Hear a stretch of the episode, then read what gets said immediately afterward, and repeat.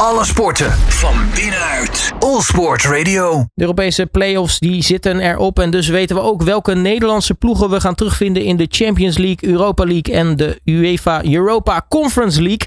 Deze week eh, vielen er vier beslissingen met PSV, Ajax, AZ en FC Twente. En ik ga hierop terugblikken met Martijn Baars van sportnieuws.nl.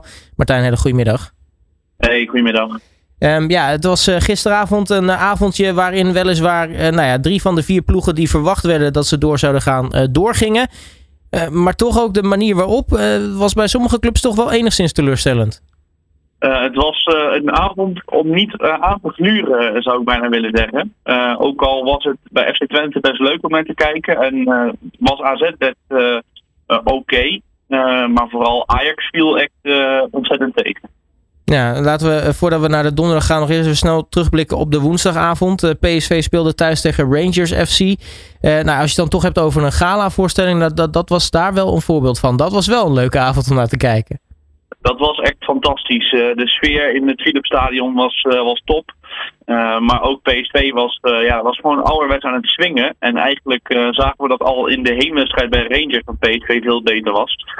maar nu thuis in, in, in Eindhoven was het echt, werd het ook nog eens een keer in de, in de doelcijfers uitgedrukt. en werd er gewoon echt bij 1 gehakt gemaakt van, van Rangers. Ja. Ja, en de eerste goal viel al na iets meer dan een half uur spelen. Nou ja, op voorsprong was ook de ruststand 1 tegen 0.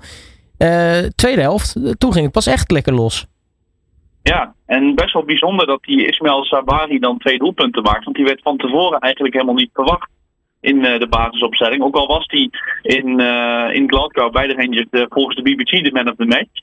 Um, maar vooraf werd gezegd, ja, Schouten wordt achterin gezet, of die wordt op het middenveld gezet als een extra defensieve versterking. Maar hij mocht helemaal achterin gaan staan, Schouten. Waardoor er toch een plekje was voor Saibari. Ja, dat betaalde zich wel uit. En ja, vooral tweede helft, zoals je zei inderdaad, was het echt een gala-voorstelling. Ja, het werd na twee doelpunten van Saibari dan nog wel uh, 2-1 via James Tavernier. Uiteraard Tavernier zou je bijna willen zeggen, want het is een verdediger, maar die scoort eigenlijk altijd. Um, daarna verwacht je dat het misschien toch wel spannend wordt. Maar nou ja, dan valt gelukkig twee minuten na die aansluitingstreffer al gelijk de 3-1 via Luc de Jong. Dan, dan merk je ook wel dat het een beetje klaar is. Ja, toch weer die de Jong. Hè. Wat, uh, wat een fantastische spit is dat eigenlijk voor, uh, voor PSV en misschien wel ook voor Nederland. Jammer dat hij gestopt is bij Oranje. Uh, want hij staat toch altijd met zijn hoofd op de goede plek om tegen voorzetten aan te, te, te, wandelen, lijkt het soms. Ja, en na die 3-1 was het geloof van Rangers dat eigenlijk de hele wedstrijd niks te zeggen had. Ook wel echt uh, gedaan. Want ja, dan had het nog twee keer moeten scoren. En vanaf het begin was wel duidelijk dat PSV dat niet zomaar toe ging laten. Ja, was dan die knullige 5-1, die eigen doelpunt van Connor Goldson, dan wel typerend voor, voor Rangers die avond? ja en nee. Rangers was inderdaad nergens. Dus wat dat betreft ja, zou je dat tekenend kunnen noemen. Aan de andere, keer, andere kant is het ook gewoon ongelukkig. Uh, voor de jongen. En was het nu al eigenlijk al gespeeld. Ja, het maakte niet zo heel veel uit. Vond het juichen voor PSV, ja, daar denk je ook van ja, het is een beetje, weet je, de wedstrijd was al gespeeld. Het was in de slotfase.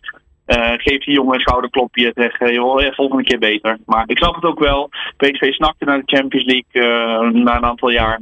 en ze staan er daardoor. Dus ja, één groot feest in Eindhoven. Toen werd het eh, donderdag uh, drie wedstrijden. Laten we beginnen met uh, nou ja, misschien de meest teleurstellende, als we dan eerlijk mogen zijn. Ajax tegen Ludo Gorets.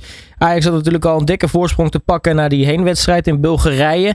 Verwacht je, nou ja, net als PSV, misschien een soort gala-voorstelling. alleen niets was minder waar. Ludo Gorets ging er met de zegen vandoor. Maar Ajax is het dan uiteindelijk over twee wedstrijden wel gewoon door naar de groepsfase van de Europa League. Ja, het was het tegenovergestelde van een gala-voorstelling. En uh, Maurice Stijn, de trainer van Ajax, zei het na afloop uh, treffend. Uh, ik geef de fans groot gelijk dat we ons uitfloten. Nou, dat zegt eigenlijk alles over de wedstrijd die er in Amsterdam werd neergelegd. En eigenlijk zag je het misschien ook wel aankomen. Want vorige week bij Ludogorets waren er vier kansen voor Ajax. En die werd er toevallig vier keer gescoord omdat Kudus uh, nog zich even wilde laten zien voor zijn transfer naar uh, West Ham. En nu tegen Ludogorets in eigen huis was er ook maar één doelpoging in de eerste 60 minuten geloof ik van Ajax. Ja, en dan, daar valt dan niet een doelpunt uit. En verder hebben we Ajax gewoon ook nauwelijks gezien. Eigenlijk niet één goede kans waarvan je denkt, nou daar had meer in gezeten dan die 0-1 nederlaag tegen Ludogorets. En ja, dat, die Bulgaarse topploeg die, die had eigenlijk gewoon het beste spel van de twee. Terwijl je dat in de arena zeker de laatste jaren niet meer zo gauw verwacht. Nee, de coach van uh, Ludo Goritz zijn afgelopen. Nou, als we Ajax kunnen verslaan, kunnen we iedereen verslaan. kortom, die, die heeft wel zin nu in de, in de Conference League, geloof ik. Ja, die moet AZ dus al maar zien te ontlopen straks bij de loting halverwege de middag. Want ja, na de eerste wedstrijd kan je denken, nou dat is een proef waar AZ lekker tegen kan loten. en nu denk je, nadat ze Ajax hebben, weet je, laat maar gewoon zitten, doe maar een andere.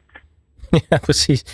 FC Twente wisten we eigenlijk al van dat dat wellicht wel een gelopen race zou kunnen zijn. Of je moet echt een soort van remontada uit de hoge hoed toveren. Maar ja, dan weet je tegen Venerbahce natuurlijk een Turkse topclub is dat uh, nou, bijna onmogelijk. Laten we heel eerlijk zijn. Nou, dat bleek ook wel. Uh, toch FC Twente te prijzen over de manier waarop ze, ze die wedstrijd hebben aangepakt. Hè. Ze zijn heel aanvallend gaan spelen. Een hele aanvallende tactiek hebben ze op het veld gebracht. Maar helaas, ja, heel vaak de lat en de paal geraakt. Maar geen doelpunt erin. En dan zie je dan net dat je tegen een strafschop aanloopt richting het einde van de wedstrijd.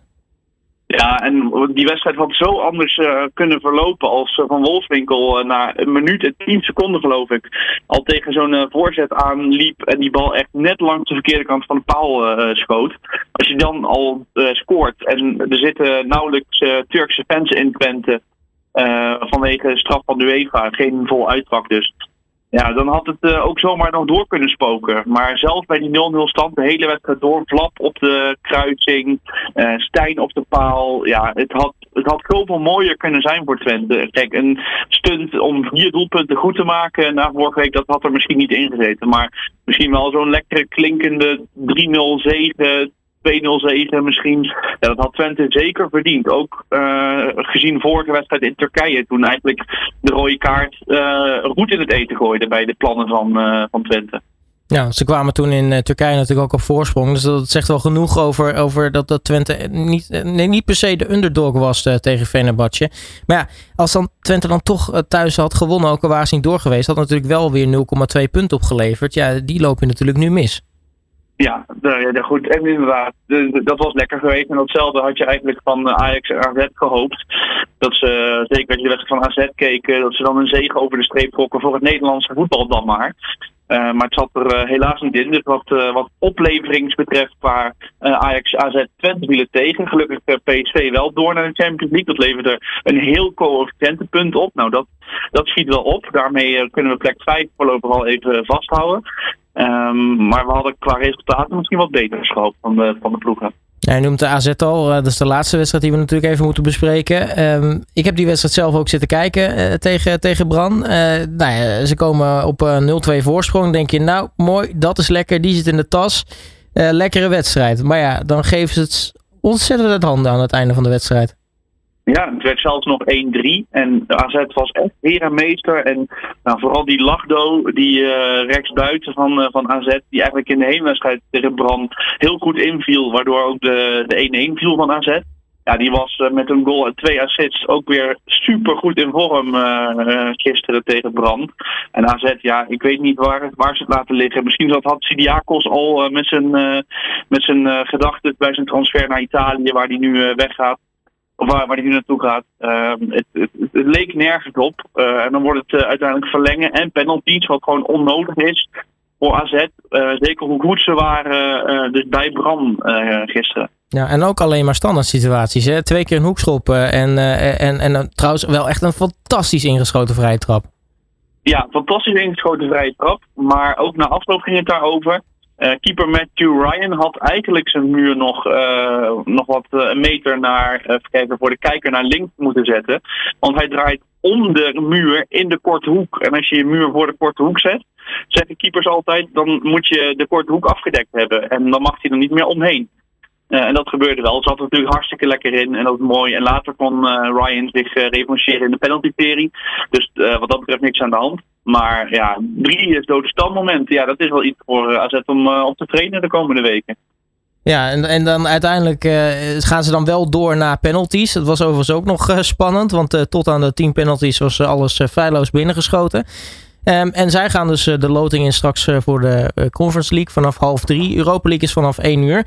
Champions League loting hebben we natuurlijk nu al wel gehad. Ehm, wat vind jij van de, de groepen? PSV komt Sevilla, Arsenal en Racing Lens tegen. En Feyenoord speelt tegen Atletico Madrid, Lazio en Celtic. Ja, als je het zo op een rijtje ziet, dan uh, zit er echt wel wat, mogelijk, uh, wat mogelijkheid in voor zowel PSV als uh, Feyenoord. Feyenoord al tegen Atletico gespeeld, vriendschappelijk vorig jaar daarvan gewonnen. tegen Lazio in de Europa League gespeeld, één keer verloren, één keer gewonnen. PSV van Arsenal één keer gewonnen, één keer verloren. Van Sevilla één keer gewonnen, één keer verloren. Dus het zegt eigenlijk wel dat, dat er voor beide ploegen best wel wat in zit. En zeker een derde plek om in ieder geval Europees te overwinteren zou in zo'n pool mogelijk moeten zijn. Maar ja, uh, waarom niet gewoon uh, PSV achter Arsenal bijvoorbeeld uh, tweede worden en Feyenoord achter Atletico ook tweede worden? Ja, als je het zo van tevoren op papier ziet, dan zie je gewoon twee groepen met mogelijkheden. Ja, wat ik dan ook mooi vind is dat nou, Feyenoord was in pot 1. maar als je die andere clubs in de, de groep zit, dat, als ze ook in pot 3 hadden gezeten net als PSV, had je er ook niet gek van opgekeken.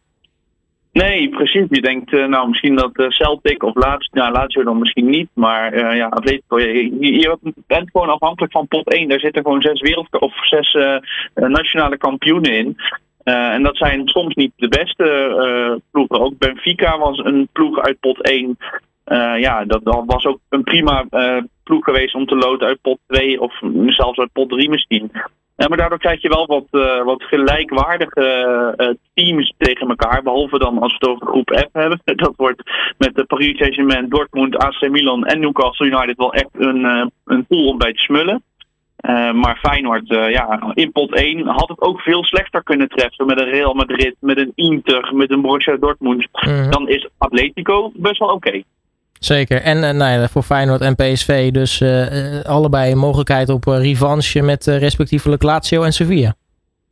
Ja, ja, dus Sevilla natuurlijk eerst 3-0 gewonnen toen in eigen huis. En toen won PSV in de return weliswaar met 2-0. Maar dat was te laat en te weinig om nog, om nog door te gaan in de knock-out fase. En Feyenoord, ja, uit bij Lazio toen 4-2 gewonnen. Thuis wel gewonnen.